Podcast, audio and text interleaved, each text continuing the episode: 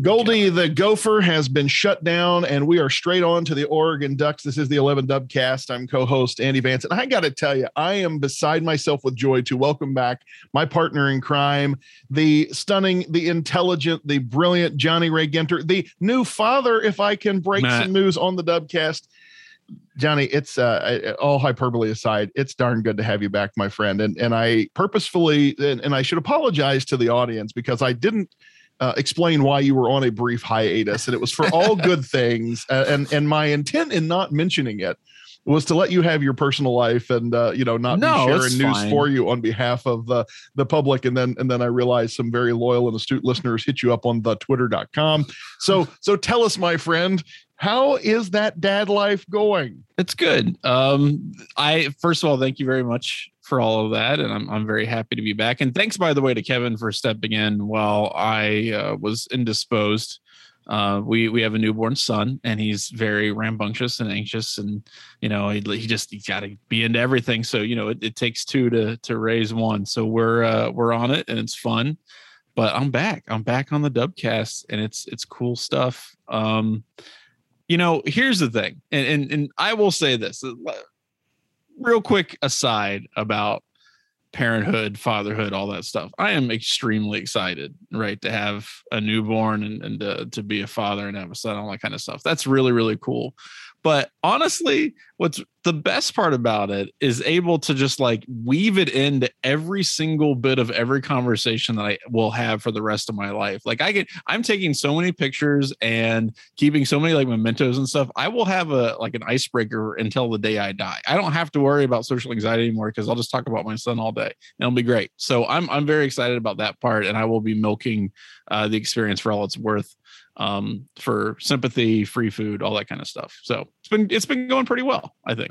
I, I'm I'm tickled beyond belief for you because I I say frequently that being a daddy is literally the best thing I've ever done. Uh, it's it's the best thing uh, that is is has happened, will happen, is happening in my life. So welcome, welcome to the club, my friend. Yeah, it's pretty cool. Uh, yeah, and and I, I know I know that there will be a lot of dads uh, who will listen to this who can identify as well and are are super happy for you also. So, uh, good good uh, good on you, mate, and good luck. Uh, they don't come with an instruction manual, but at the same time, a lot of us poor dumb schlubs have gotten this far without a manual. You're going to be just great. Let's get into this uh, big news this week. Football is back, baby. And the Buckeyes, you know, didn't look half bad on the road under the lights Thursday night season opener against a not terrible Big Ten opponent in Minnesota. Let's give your instant reaction to the game. How was that for you?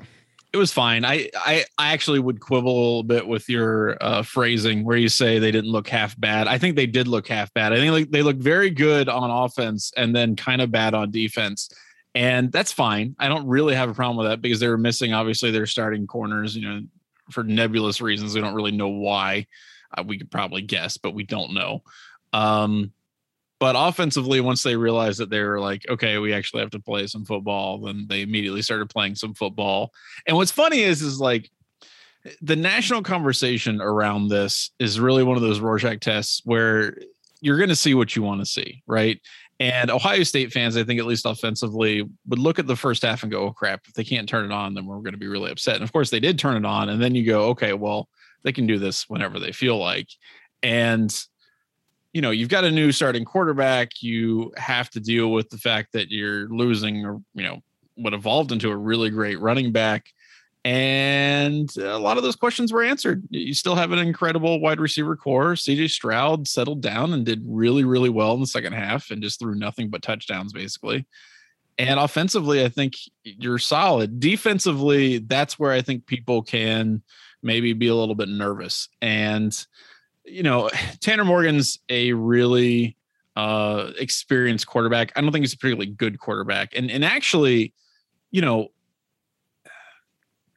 I don't think the concern for the defense really was the pass defense. I thought they did okay against Tanner Morgan. It's just that uh, positional concerns scheme wise, all that kind of stuff. That's the stuff that really kind of bothers me long term because it feels like they should be more proactive than reactive on defense. They should be the ones setting the pace and the tone. And against Minnesota, it really seemed like the Gophers were the team that kind of dictated the pace when they were on offense. And that that bothers me a little bit. I, I feel like Ohio State shouldn't be in that position given the talent they have on defense.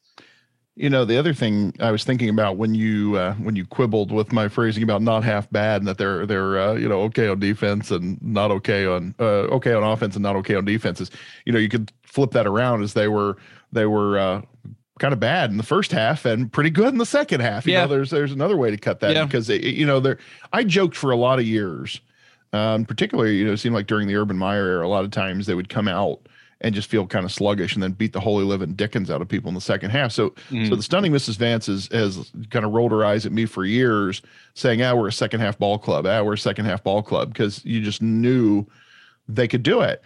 And man, this was this was the perfect example of that where, you know, how many people in our comment section or on Twitter were ready to fire CJ Stroud at halftime and you know pull his scholarship, send him send him off for the. Wasn't that always going to happen though? Too. Oh my like, God, yes, of course. Anybody who followed, uh, you know, and that's the thing. You know, again, we've been singing Justin Fields praises here in, in the NFL preseason because of how good he has looked in NFL preseason, and I, I think you know he, Trevor Lawrence, there are a couple guys like that that come along you know, every few classes there's generational talents, right? And you don't get a gen- and Ohio State has been especially spoiled at quarterback to have. I mean, just look, just look at the run of success. Like when people look at JT Barrett and say, "Yeah, he's the worst quarterback we've had in the last X number of years," like, okay, that's a pretty high bar to clear, right? right. Because there are, you know, 99% of programs in the uh, football bowl subdivision who would take JT Barrett, like, would sell their mother to have JT Barrett as their quarterback, and we kind of look at that as like oh gosh you know that was that was the worst quarterback of the last x number of years right because but mm-hmm. justin fields came out and that's one of the things i kept seeing people in the comments or on twitter comparing stroud's first game to justin fields first game and i'm like that's not a fair comparison because fields had experience at the college level before this is cj stroud's like first real start you know he hadn't I mean? thrown a pass in college football until they played on Thursday. Like that's, I mean, that that's significant. I, I understand that you know you've got these highly rated dudes and you expect them to come in and just kick ass immediately, but uh, that that means something, especially when you're on the road in a charged environment. You know, everybody's back in the stadium. You're not going to just turn it on and be amazing from the first snap. That very rarely happens. Um, I I thought he played well. I don't know. I mean, I I understand that he was a little hyped up, and you see some of the overthrows and whatnot. Uh, the guy's got a live arm. Um, he made pretty good decisions in general. And I just think he's going to get better. I, I, think the guy's a really, really solid quarterback. I understand that when he has a shaky beginning, you're going to have Ohio State fans immediately calling for whoever the hell they think should be there. And, and especially with the quarterback room that Ohio State yeah, has. Like exactly. every game is going to be overreaction. Exactly. You know, guy throw guy throws a pick at Benjamin, and bring in Ewers. Up, guy, you know, guy overthrows Chris Olave. Where's Kyle McCord? Bring it, yeah, absolutely. It's going to happen every single bad play. So right. you, the listener, who is uh, an astute – intelligent fan of the local football team by dint of the fact that you listen to the dubcast don't be that person right don't yeah. be that person uh, to talk about stroud's first night and what an interesting experience it was bill bill connelly who's been referenced on this program any number of times put out uh, stroud's passing map on twitter and i thought it was really interesting um, it, you know, his takeaways, one were how good Ohio State is is using the screen mm-hmm. as what he described as an extension of the running game. So, which field- such, such a good way to phrase that. That is absolutely yeah. true, and it it is very. I love and and kind of baffled by their success, but I love the fact that they're able to throw those little out routes to Olave two yards down the field and then he's able to take it for like 10 or 12 yards every time. It the way it's blocked, the way it's designed is so so well done and he's absolutely right. It's basically just an extension of the running game. It extends the field, it makes the defense forced to play those edges more and it gives guys like Miyan Williams a lot more space in the interior. So I, I absolutely agree with him on that. That's a perfect way to put it. You look at the chart 10 completions for 140 yards for passes within 10 yards of the line of scrimmage, right? And so there's one one uh, incompletion, One of those 10 completions was a touchdown. Then, Mhm. then if you go out into that intermediate range, very few passes, interestingly enough, kind of in that uh, 10 to 30 yard range. And, and most of them were incomplete. Of course, the pick everybody will focus on was the one right in the middle between the hashes. And oddly enough, that was his only pass in between the hashes. Uh, and then when you went downfield, passes 10 or more yards downfield, three of nine for 150 yards with three touchdowns and a pick. So, so those passes you talked about where he overthrew his guys, I think a few times there. Uh, I, I really feel like he's going to settle down into those because clearly he's got Yeah. the arm to make them. And you'd, you'd probably rather him overthrow guys than underthrow them and risk a pick. Mhm. Um, you know, I but I just look and say, hey, Cat, Cat in his first start throws four touchdowns. You know, it's darn near 300 yards passing. Hey, let him ride. That's Yeah, pretty good. you take that every day and twice on Sundays. That that is that's not a bad performance at all. Um, and again, to have a guy come in and his first collegiate start, first pass, right? First pass ever in college football, and be able to do that kind of stuff to me is is pretty darn special. And does that mean he's going to be great for the rest of the season? No. And you know, people were saying like, "Well, I like McCord, I like Ewers." That's fine, and and it's okay to say maybe Stroud isn't working out at some point later on in the season. But for right now, that's something that he can build on and continue to really grow with. And by the way, Stroud, I was really impressed too by what he was saying after the game, his post game interviews, things like that, uh, press conference, where he's like fully acknowledging, you know, what he did well, what he didn't do well, the fact that he needs to lean on his really excellent veteran wide receivers who, you know, sometimes we go into a season and we hype dudes up and then we're disappointed a little bit because it doesn't turn out the way we really wanted to. You're not going to see that with Chris Olave and Garrett Wilson. they they Chris Olave, I got to say, is probably the best wide receiver in college football. Um, but Garrett Wilson is right up there with them, and I don't know what you do about those two dudes. Uh, even even on a night where you've got a quarterback who is not really settled yet. He's only making, you know, 13 completions or whatever. Chris Olave caught four balls for 117 yards. He's averaging 30 yards a catch. Are you kidding me? That's insane. That is absolutely crazy bonkers. And you're going to probably just see a lot more of that um, for the rest of the season. So, I, you know, I, I feel like Oregon's on notice right now. They, they, they're hurting a little bit, um, you know, literally and metaphorically and I'm curious to see how this next game turns out because this might be a coming out party in a lot of ways for uh, for Stroud. I think. Well, well let's. And we'll, I want to talk more about Oregon in a minute, um, but but I want to go through this offense a little further because I I'm with you wholeheartedly. Chris Olave is the best wide receiver in the country, and and I, I don't think it's particularly close. Uh, his stat line to me, number one, you know, four four catches. Uh, out of six targets, I think was the was or or six catches out of eight targets, something like that. I mean, just almost every time he threw to him, you know, Olave makes money. Yeah. The the the thing I thought was interesting was the disparity in the number of times that he targeted Garrett Wilson. Wilson had a far larger number of targets. So I, I Mhm. you know, I, I don't know how much I read to that after one game. It's a pretty small sample size. You know, is does Stroud and Wilson just have that have that kind of connection that he feels more comfortable targeting? Is that a schematic thing that you know he did? Those were the, the throws he felt really comfortable with. Um, eh, that's something I'm going to find interesting to watch to see because I, I'm with you, Garrett Wilson. God, you know, and and here to to underscore how good Ohio State's wide receiver room really is. The guy who felt compelled to leave Ohio State's wide receiver, Mhm. former OSU wide receiver Jameson Wilson Williams, rather scored a 94 yard touchdown in his first game in Alabama. He looked good, by the He way. looked, for he looked Bama. great. Sure, He looked really Looked good. really he looked good. like a, a WR one for that team. Um, which again, I mean, he's he's incredibly talented. He's going to do really well there. I don't think there was any doubt about that. Uh, but you're right. Like it, Jaxon Smith-Njigba, you know, again, not a dude who showed up huge on the stat line, but he's going to be a giant factor uh, throughout the season. There's just a lot of talent. I mean, you know, Marvin Har- Marvin Harrison Jr. Like that, just the name alone, you're like, all right, well, that dude's eventually going to catch a thousand yards. So th- there's just so much there to work with. The running game is something that is really fascinating to me, and this was a question on the roundtable that uh, Chris Lauderback asked of us, which is like, how how are those carries going to be split?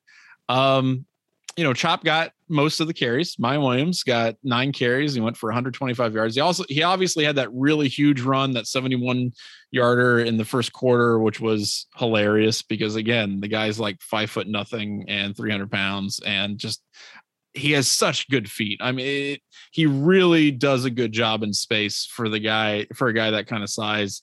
Um, but even if you take away that huge run, he was still averaging like six, you know, and three quarters a pop.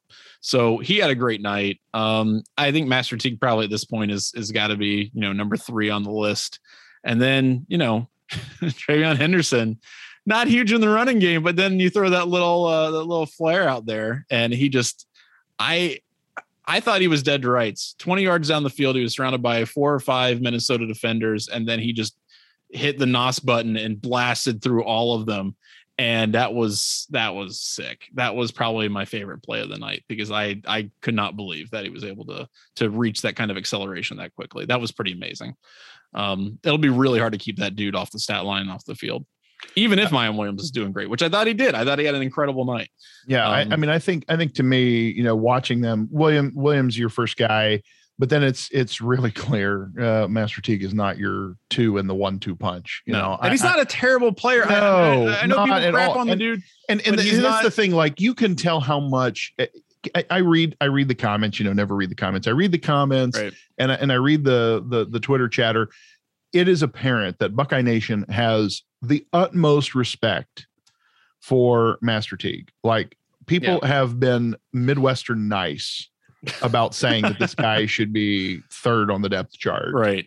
Um, the, but, the the thinly veiled, like okay, you know, because but, because but look, we love we, you, but okay. No, no, but I mean, because think about this. Like we were just talking, people were unabashed in saying bench Stroud, but oh, but sure. nobody's saying it in those unvarnished terms about Master T. Like people love this guy. Yeah.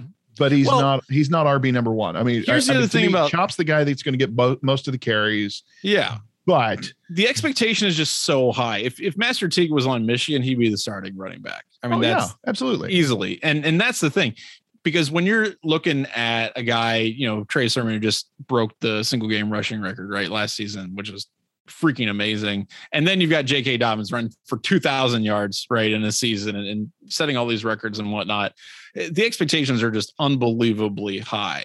And TreVeyon Henderson's to do with the pedigree and obviously showed what he can do against Minnesota. He's going to be fantastic. But, yeah, but right now I think what you want is consistency, and you want a guy mm-hmm. who can really help CJ Stroud out by making yeah. sure that you can get into you know second and short or at least second and manageable. And and you set up those play action passes yeah. that Ohio State has made so much bread and butter um, you know, I mean, Ryan Day's playbook. I mean, it's just it, it's it, you set it up with a strong ground game, and and let's add to this the wrinkle: how good was Ohio State's offensive line?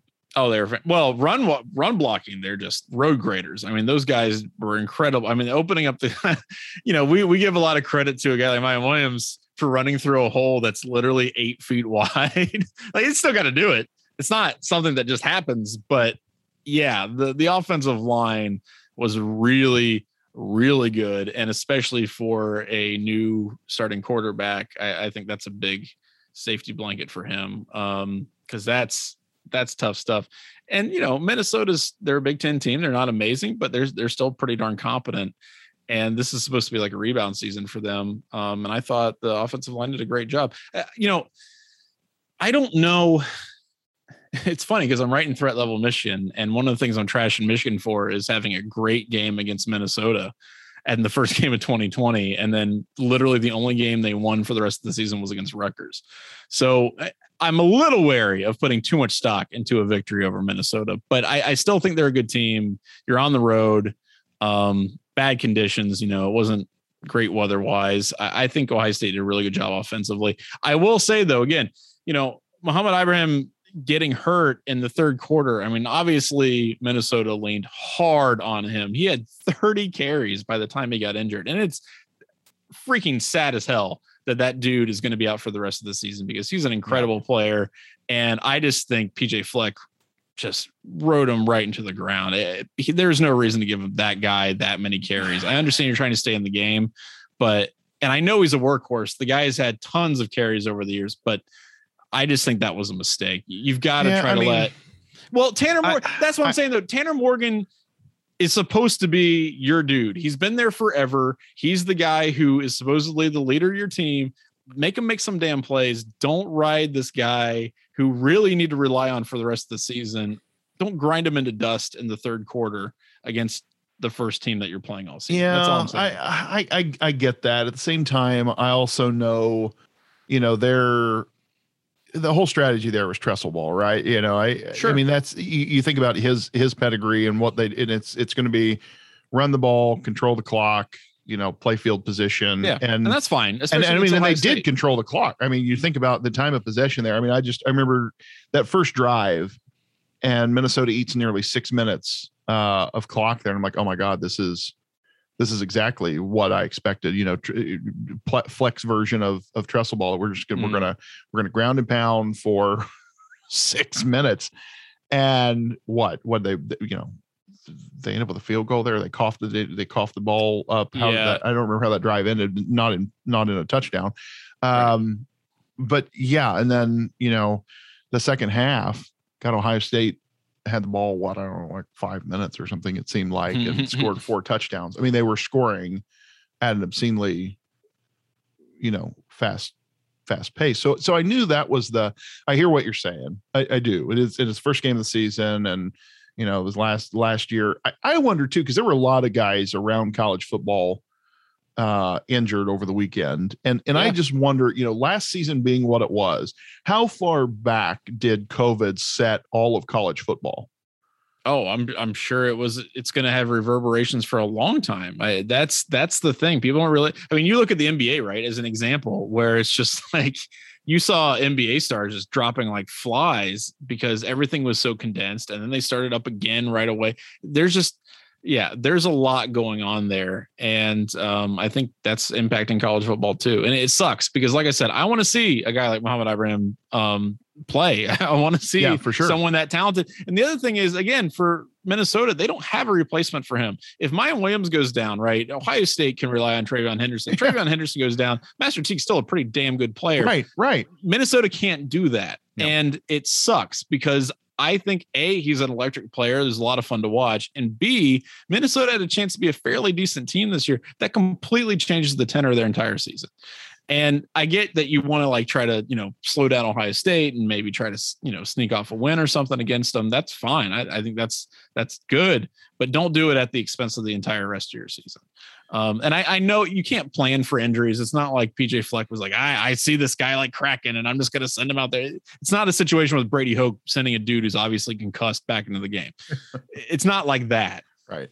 But you got to be smart. And I, I don't know. I would just, I'm just really sad that he got injured. And like you said, there's a number of other guys in college football this weekend who, uh, who got hurt, and it sucks. Michigan it really star sucks. wide receiver Ronnie Bell out yeah, for the season with a knee, which injury. blows because he was electric in that game against Western Michigan. He was doing some really amazing things, and now he's gone the entire season. He's he's not going to be on that team, and it, it really sucks because you want to see players like that doing cool things, and uh, it's it's really unfortunate. I, I want to um, go back to Ohio State's offensive line because we started down that, and then and we got we we got to talking about a few other things. Um, I, I was really impressed with the offensive line. Not you know not that I think not that I think necessarily that Minnesota is going to be, you know, the best defense that the Buckeyes will face all year, although, um, you know, I don't think they're scrubs either.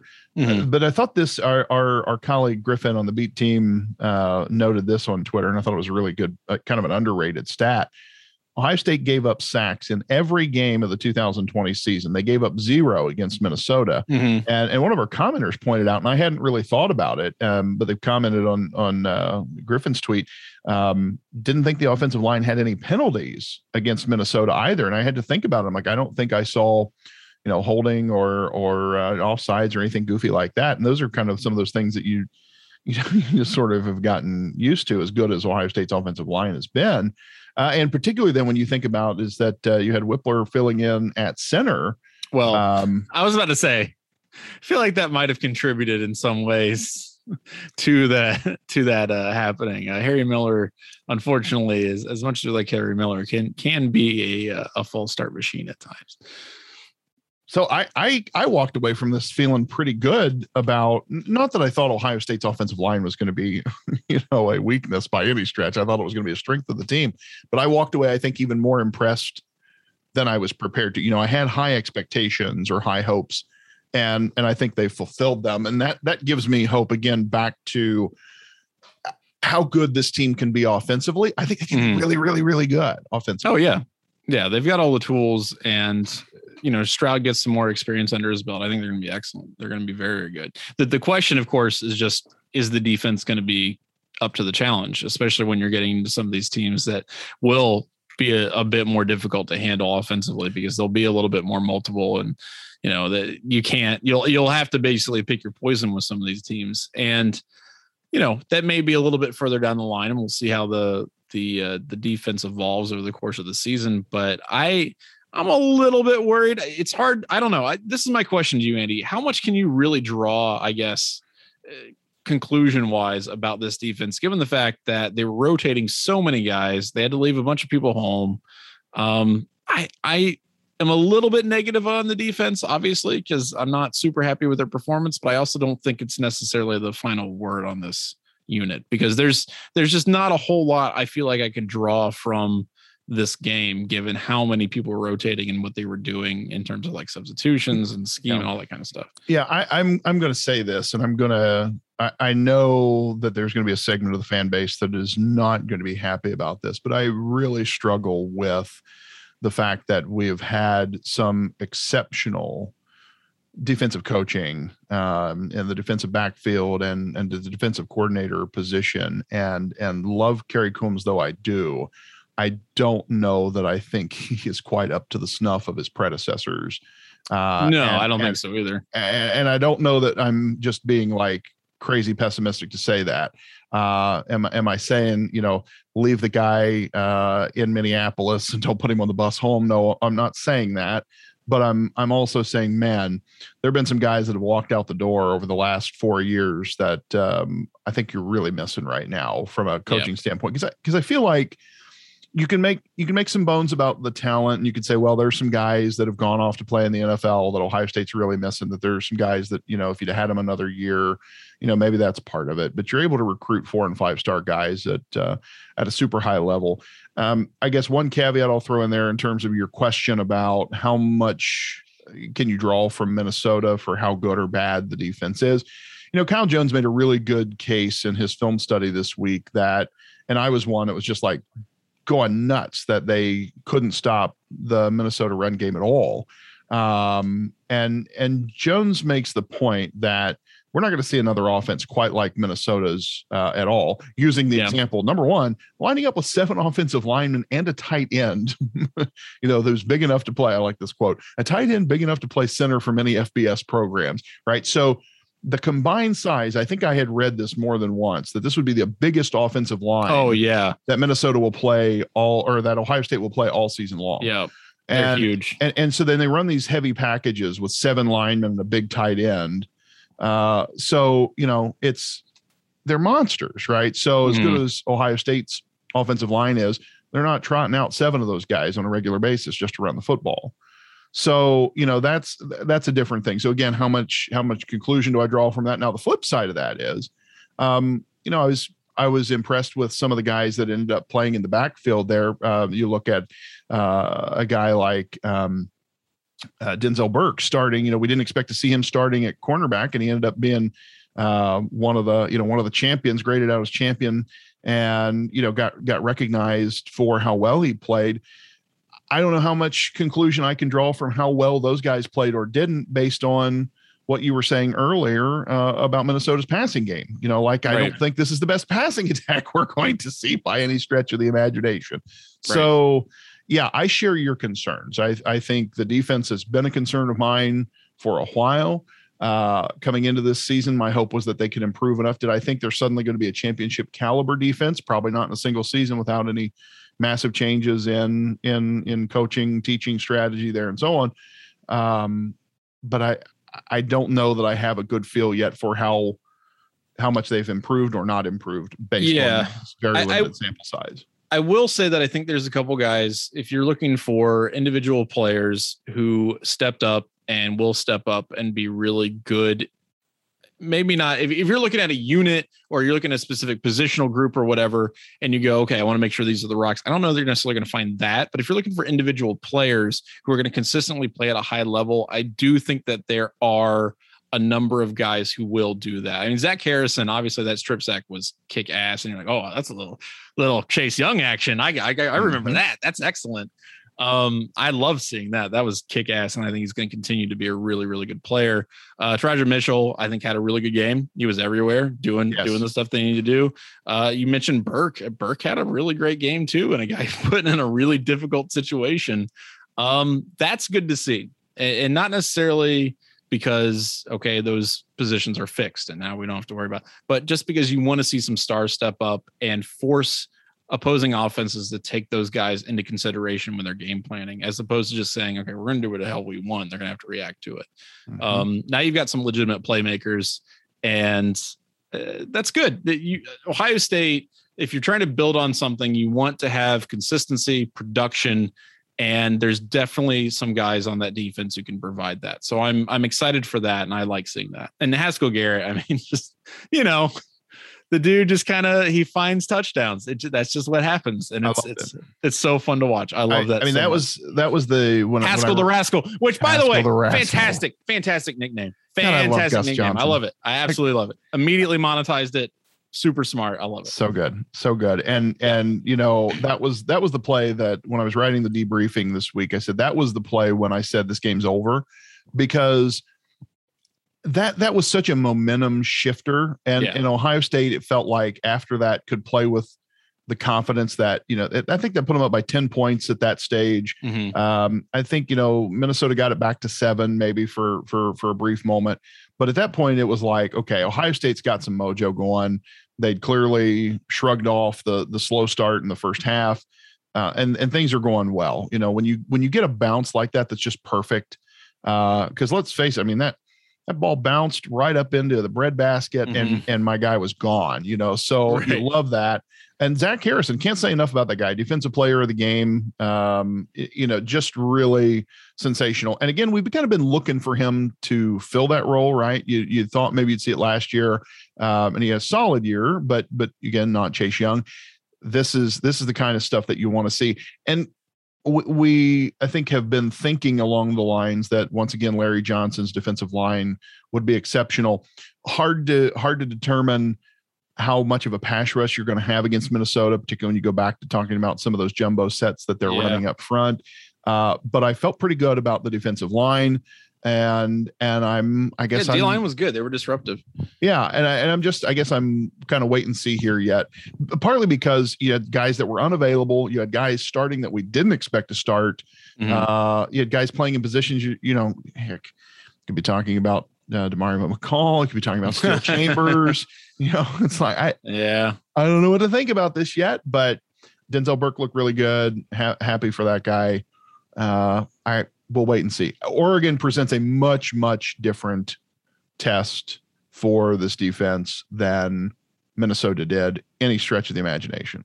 Yeah, that is absolutely true. And not, you know, you want to learn about this team. This is the these are the these are the teams that you have to play to find that stuff out. You know what I mean? Like that's that's why it's fun to play exciting games at the beginning of the season because you're not waiting around for a month and a half trying to figure out what your team is actually made of and who the players are that you should be paying attention to. Um, I, I love the fact that you've got these big games, and I, I really I was a little skeptical of of the the early Big Ten start, but I'm I'm all in right now, man. I, I think it's fun as hell. I think that's great. Yeah, what did you watch other than Ohio State? Uh, you, you know, I, I, know I know you were zoned in on that team up north because yeah. of your your your public service and delivering us the best series the site's got running in threat level Michigan. Mm-hmm. Uh, how are things going for our friends to the north? They're doing all right right now, and and obviously that's all with the giant caveat that they lost their best offensive player, which really sucks. I mean, we mentioned it earlier, Ronnie Brown being out. Um, I put in threat level this catch that was disallowed, which is stupid. They called OPI on it, which it was never offensive pass interference. But um, he was really, really great until he went down. And they got some other some good performances from other guys, which people didn't expect. Uh, Blake Corum, for example, who was just tragically bad in 2020, uh, came out and had an excellent game and did some really cool stuff. Um, I think the biggest thing for them, I don't know how sustainable their offense is, especially without Ronnie Bell. Uh, I think defensively, though, you know, a guy like Aidan Hutchinson can come out who he was a monster all game. He didn't have like incredible stats or anything like that, although I do think he did get a sack. Um, but he was just on every single play, just blowing up the line of scrimmage. Western Michigan had no answer for him whatsoever. Offensive line are completely whiffing on him. He was a monster. He was really, really good. And that's if Michigan's going to be decent this season, because I think that's really their their ceiling um, it's going to have to be on the back of their defense because their offense is going to be up and down. People are like still screaming about JJ McCarthy throwing across his, you know, body and across the field. It's a huge touchdown, blah, blah, whatever. I don't care about that. Um, I, I do care about consistency when it comes to Michigan. As I said in threat level, September is is not where you should be making any kind of predictions about where the Michigan football team is going to end up at the end of the season because that can be extremely misleading when it comes to the Wolverines. So I, I refuse to buy into any kind of hype surrounding them, and I still think you could all go south for them at any given time in 2021. I mean, that's but, the worst part, you know. And I say this tongue in cheek, and I'm going to feel immediately bad for saying it, but I'm like, that's the worst part about uh, losing Ronnie Bell is no September Heisman. You know, that was. yeah. I I I shouldn't. I'm going to go to hell for saying that. Well, uh, but the thing is, though, is like you didn't even know. And again, I'm not trying to be callous. I, I really do wish Ronnie Bell was still playing. Yeah, I, I, I wish him. I, I, hate. Yeah, even for a Michigan player. But my point is, is that injury. It's terrible. Right. But my point is, is that Ronnie Bell, you he could have come out next week and had zero catches and done nothing on the field. Like you have no idea because that's been the biggest problem with Michigan under Jim Harbaugh is that week to week there's zero consistency. Like you have no idea what's up. Now they they got Washington who just lost to Montana of all teams, which is hilarious. Um, so Washington can come in really pissed off and give them a game, or Washington come in and they're like, our season's over, and Michigan beats them by 50.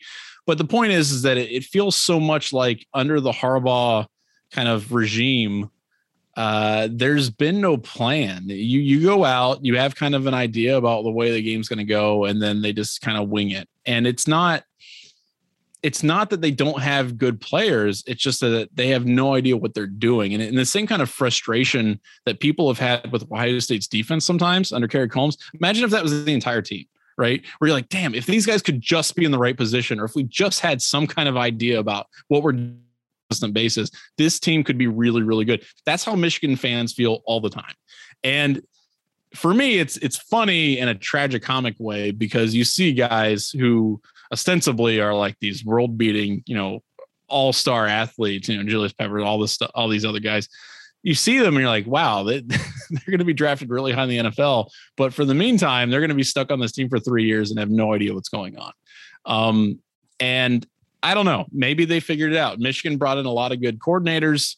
Uh, they brought in some new blood. They fired Don Brown. They brought in uh, a guy from the Ravens to do their defensive, um, you know, coordination stuff. So that might change things, um, but I'll believe it when I see it, and that's going to require them to put together an undefeated September, which they still might do. Um, but I, I got to see them be consistent on more than a just a week to week basis which they haven't done under Harbaugh. That's the thing. That, that's really been their problem. It hasn't been like, okay, this team's going to be really good from September through November. That just hasn't been the case with Michigan. So, I, uh, yeah, I'm. It it's too early for me to get real worked up about this, and and I get kind of a kick out of the reactions and overreactions that we as fans of this crazy, stupid, fun, insane sport of college football have after a single week. Uh, you know, you you're talking about Michigan. I was also thinking about Indiana. How hyped up oh, geez. we were for the Hoosiers. I say we, just meaning fans in general and and people who follow the Big Ten or the Big Ten East. Because Indiana had a great season, right? Indiana's yeah. got some things going for them. Indiana, Indiana looked flat terrible over the weekend. Uh, yeah, Iowa just I, sits on their head and kills them. Like I don't. the the Indiana hype train has crashed into the station. Right. Um. and that's you know, and that was kind of the story of college football in general this past weekend. It was really weird. There was a lot of. I don't think anybody actually expected Miami, Alabama to be a game. I mean, I certainly didn't. No, okay, no, cakewalk for Alabama. But you know, Georgia, Clemson, which is the, I am so sick of teams in the SEC, ACC getting away with putting together the same kind of game that we saw against Penn State and Wisconsin, just in different uniforms and a different location. Georgia Clemson was Penn State, Wisconsin. It was the same. It game. was the same game. It was the same freaking game. You're like, wow, Georgia's defense so amazing. I'm like, yes. yeah, they're pretty good. But is it because Clemson looks like ass right now offensively? Because I feel like that's probably a large part of it. Their their offensive line Clemson's offensive line is terrible right now, and they were really bad against Ohio State. Um, you know, and they don't have Trevor Lawrence back there to bail them out when they just you know let five dudes blow by them in in coverage. So I, you know, I think a lot of this is part of it. A lot of it's preseason hype, right? We we want to see these teams. Okay, that's the primetime game, so we're gonna you know try to justify the terribleness of what we're watching, but yeah, there's a lot of teams that I think people will be surprised about, and there are a lot of teams that people will say, "Huh, they're actually bad," and that's yeah, I, and I that's just, fine, and that's fine. I just love that you know all of a sudden we're gonna be like, "Oh, Georgia's clear, the clear number two in the nation." I'm yeah, like, okay, um, look, Clemson sucks, guys. Yeah. Like, let's just let's just put this out there. They are not going to be good this year. Uh, yeah, and is is Georgia's offense that great? No. sorry, and, they're not. yeah, I mean, look, that that and, and, and here's the thing that's just going to grind my gears because Clemson is going to play this tissue soft schedule. Right. Because the ACC ain't That great. was their only game. That was basically their only game. That was it. That was it. And they and they, and, and they got, you know, Clemson they, they reminded me of you know one of my favorite cartoons as a kid was Foghorn Leghorn, and you know Foghorn mm-hmm. Leghorn did this deal. I don't know, I don't know if you remember this, but Foghorn Leghorn, there was always that hound dog, right? Yeah, yeah, a yeah. hound dog, and he would sneak up to the hound dog, and he would lift him up by the tail and paddle his ass yeah. with a two before. Yeah, and yes. that's what Georgia did. Foghorn signature move, right? So I'm, I'm like, look, okay, so so they stink up the joint against Georgia uh, who only managed to score what? I mean, what what did Georgia score? Not much, not much. And now we're gonna now they're gonna go through because who else is good in the ACC? Who else? Because because it ain't North Carolina. Did you watch that game? Uh, oh, God, that was it ain't Miami. Did you watch that game? You know, so I okay, I guess Florida State, you know, looked okay against Notre yeah. Dame. The I, college kickered themselves out of an upset, which I, is really unfortunate. I, I, guess, yeah, I guess. Is Florida State back? I, don't no. know, whatever. Uh, so look, I'm, but, but but what we're going to do is now Clemson's going to go and and look competent against those teams, mm-hmm. and all of a sudden we're like, oh, yes, good. So it's Clemson's going to. No, no, no. That's I'm, I'm. We're we're not having it. We're going to be the voice of reason this season. I just hope. I just hope, in whatever poll comes out, that somebody gets really smart, or some buddies, and maybe Ryan Day. I don't know, coaches poll, whatever. Uh, and and puts Clemson at number eleven. I, I feel like I, that. Yes I feel like that is an appropriate spot for that team, and I truly believe that they are the 11th best team in the country right there you now. Go. And I think that's I think that's fair. And I think speak it into existence. Now, if, if Dabo actually wanted to get back in my good graces, that's he would actually vote himself. Uh, he would put Clemson at number 11. That would be very funny. And I would actually. He, he's a troll. That. Go ahead and own it. You know. Yeah, be, be I think that would be fantastic. Yeah, yeah. Uh, so the question is: so you mentioned Penn State, Wisconsin. Um, either of those teams any good? No, no. I mean, Penn State, you know, they've got some good wide receiver talent, but they don't have anybody to throw to it. Um, uh, we we already talked about Indiana, so I guess in the West, uh, we're going to pencil in. I mean, Nebraska, not good. No. Uh, oh God, sure Nebraska. Scott, not, not, sure how Scott Frost still has a job. We talked about that last week on the show with Kevin.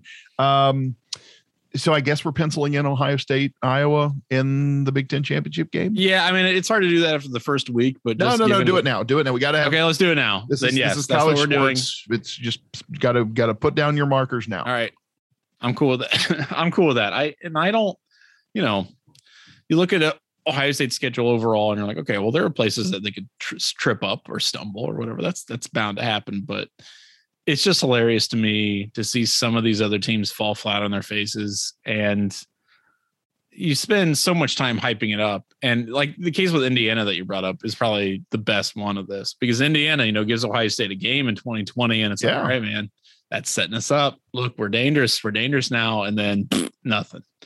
Um, and that tells you how hard it is to be consistently good at college football and why there really is only maybe, you know, three or four teams that can consistently stay at the top because it's mm-hmm. just there's there's more parity I think than people like to admit, but not enough to really knock over the Ohio States and the Alabamas, and even you know we just crashed on them, but the Clemson's or Georgia or Oklahoma's of the world. And again, Oklahoma almost lost, you know, almost lost a replacement it. home game to Tulane. Like I was I pulling for Tulane so hard there, and I don't have any special hate against Oklahoma, but you know that that chaos craziness of college football.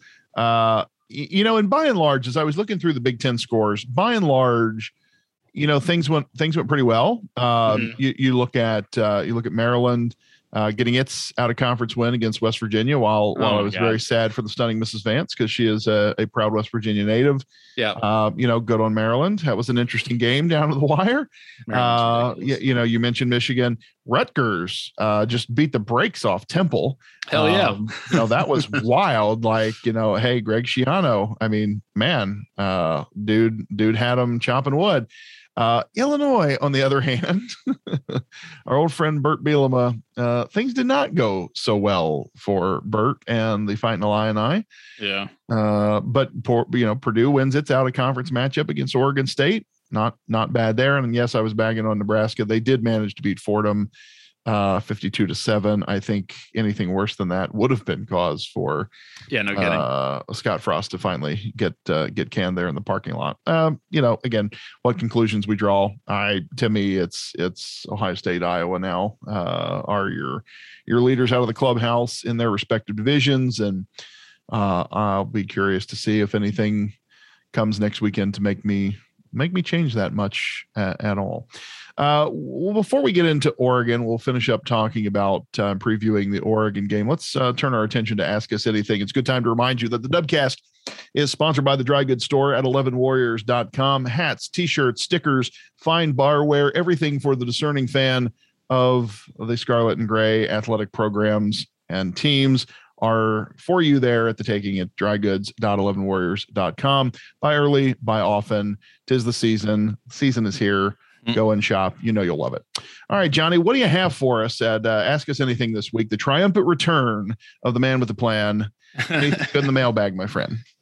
Uh, so yeah, let's let's do a little let's do a little ask us anything. And as a reminder, you can send us questions to ask us anything uh, by hitting us up on either Twitter, so at 11dubcast, or at our individual accounts, um, or via email to uh, dubcast at 11warriors.com. Let's start off with our good friend Alvin, who wants to know uh, Miyan Williams said he ran, quote, the wrong way on that long TD run. by the way, if you watch the replay of that, it's very obvious he does run the wrong way.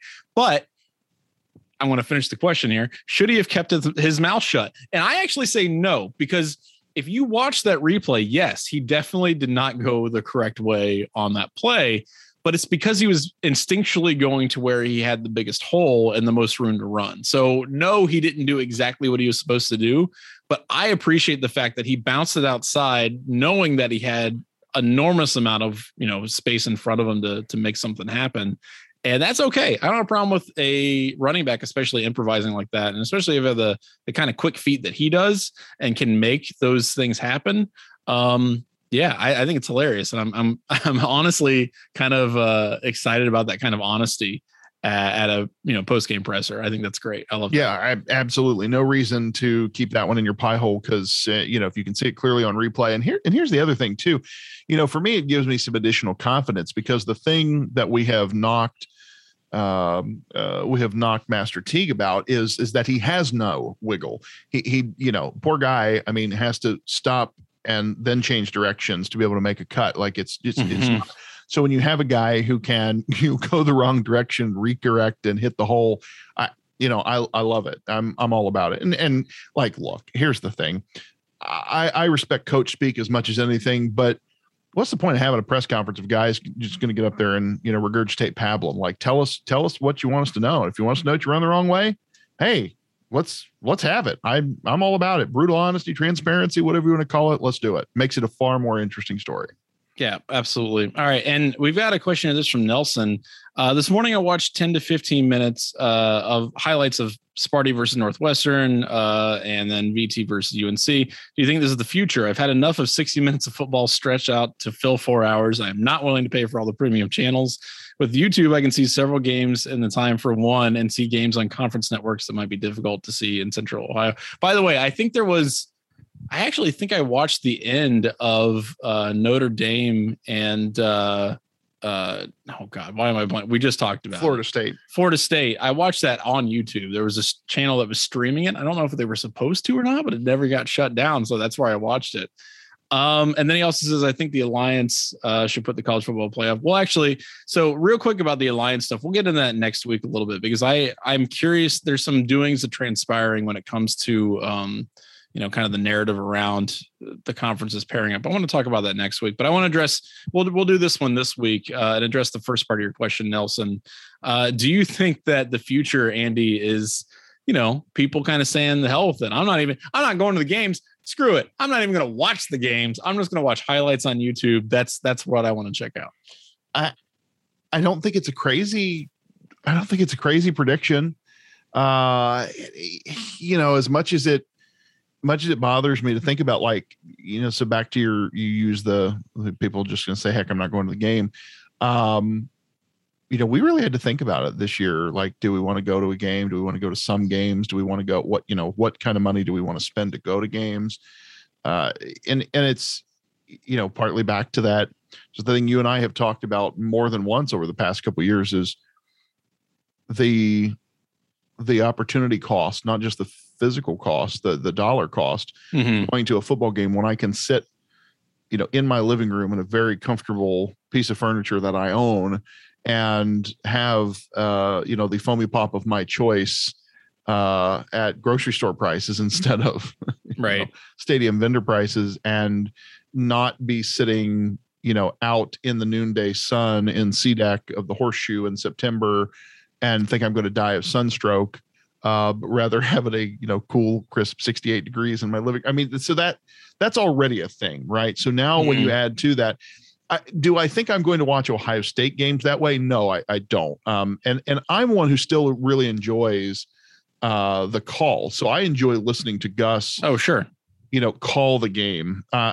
I I enjoy listening to the, you know, when when Kirk Herbstreit's on a game, I I enjoy listening to Kirk's analysis. I learn things from good color guys, and there are some really good play by play and color teams out there, right? I mean, I mean, there's some terrible ones, but there are oh, there are sure. a few guys. So so I enjoy that, and you lose that. Like I've gone back and watched some of the you know like big 10 and 60 uh kind of recaps and where we're just seeing the highlights and I mean, you lose some of that, some of the the discussion and the context. Um, so for Ohio State games, no, I don't. I don't see me watching a bunch of games that way. Catching other games though, like the examples uh, from the question, yeah, actually, I think I could kind of see me watching more games in that context for other teams where I'm vaguely interested, but not enough to commit four hours. Right. Right. Well, and that's that's the biggest thing. You know, there are definitely games where I'm like, okay, I'll invest a certain amount of time in this. I'll, I'll sit down and watch it all night. Uh, but there are a lot of other games where like, nah, I can catch, I can catch this later. And and that's one of the things that a lot of these channels and and um, networks are gonna have to really kind of grapple with because people may not want, as Nelson said, to sit down for four hours and watch an hour and a half or two hours worth of uh, of commercials to try to get to the game. Um, so I, I can kind of understand that. And it, there's this whole thing of like, all right, I'm going to vote my entire Saturday college football. People don't necessarily have time for that. Um, so I'll do that for Ohio State, but I got I got things to do. I got a kid now. You got a it. kid now. I got a kid now. So, so I, I totally see that perspective, and um, I think it makes a lot of sense. And we'll get to that second part of your question next week. But thank you so much for sending those in; those are great questions, and uh, we'll keep getting to them. All right, let's wrap this up with quick cows. Ohio State's win over Minnesota was the most watched Thursday season opener ever. I do get a kick out of all of the caveats that they put into this, but the moral of the story was that Thursday night was a certified banger, the third most streamed regular season college football game in Fox Sports history. A little under 6.3 million viewers tuned in to watch the marquee matchup Thursday night. Doesn't surprise me at all. And we'll wrap up with this. Ohio State opens up as a 13 point favorite over Oregon. Johnny, uh, let's let, us let us put this down to the brass tacks. How hype are you for this game, and and do you think Ohio State covers a 13 point spread over the Ducks at home? Yeah, super excited. Uh, the Ducks did not look good. Um, at the, you know, in the beginning of the season, there there were some things that they they're going to have to contend with uh, injury wise and whatnot. I don't. I think, but Thibodeaux, their uh, lineman is not um, lineman linebacker lineman. I'm almost getting this mixed up. Um, but he's you know injury, ankle sprain. I don't know if he's going to be in it or not. Um, they got a lot to overcome, and I think Ohio State, especially at home, you know, they're going to look they're going to look good. So I I think they easily cover, and I think that'll be a a fun game for Ohio State fans. Yeah, totally agree. And I thought this was pretty wild. Um, I didn't realize this. This is one of those things I knew, but Oregon is 0 and 9 versus Ohio State all time, including postseason losses uh, most recently, of course, in the national title game, but mm. also in postseason in 2010. That was a great Rose Bowl, and uh, the 1958 Rose Bowl, which I missed. Uh, I'm I'm uh, sorry to say.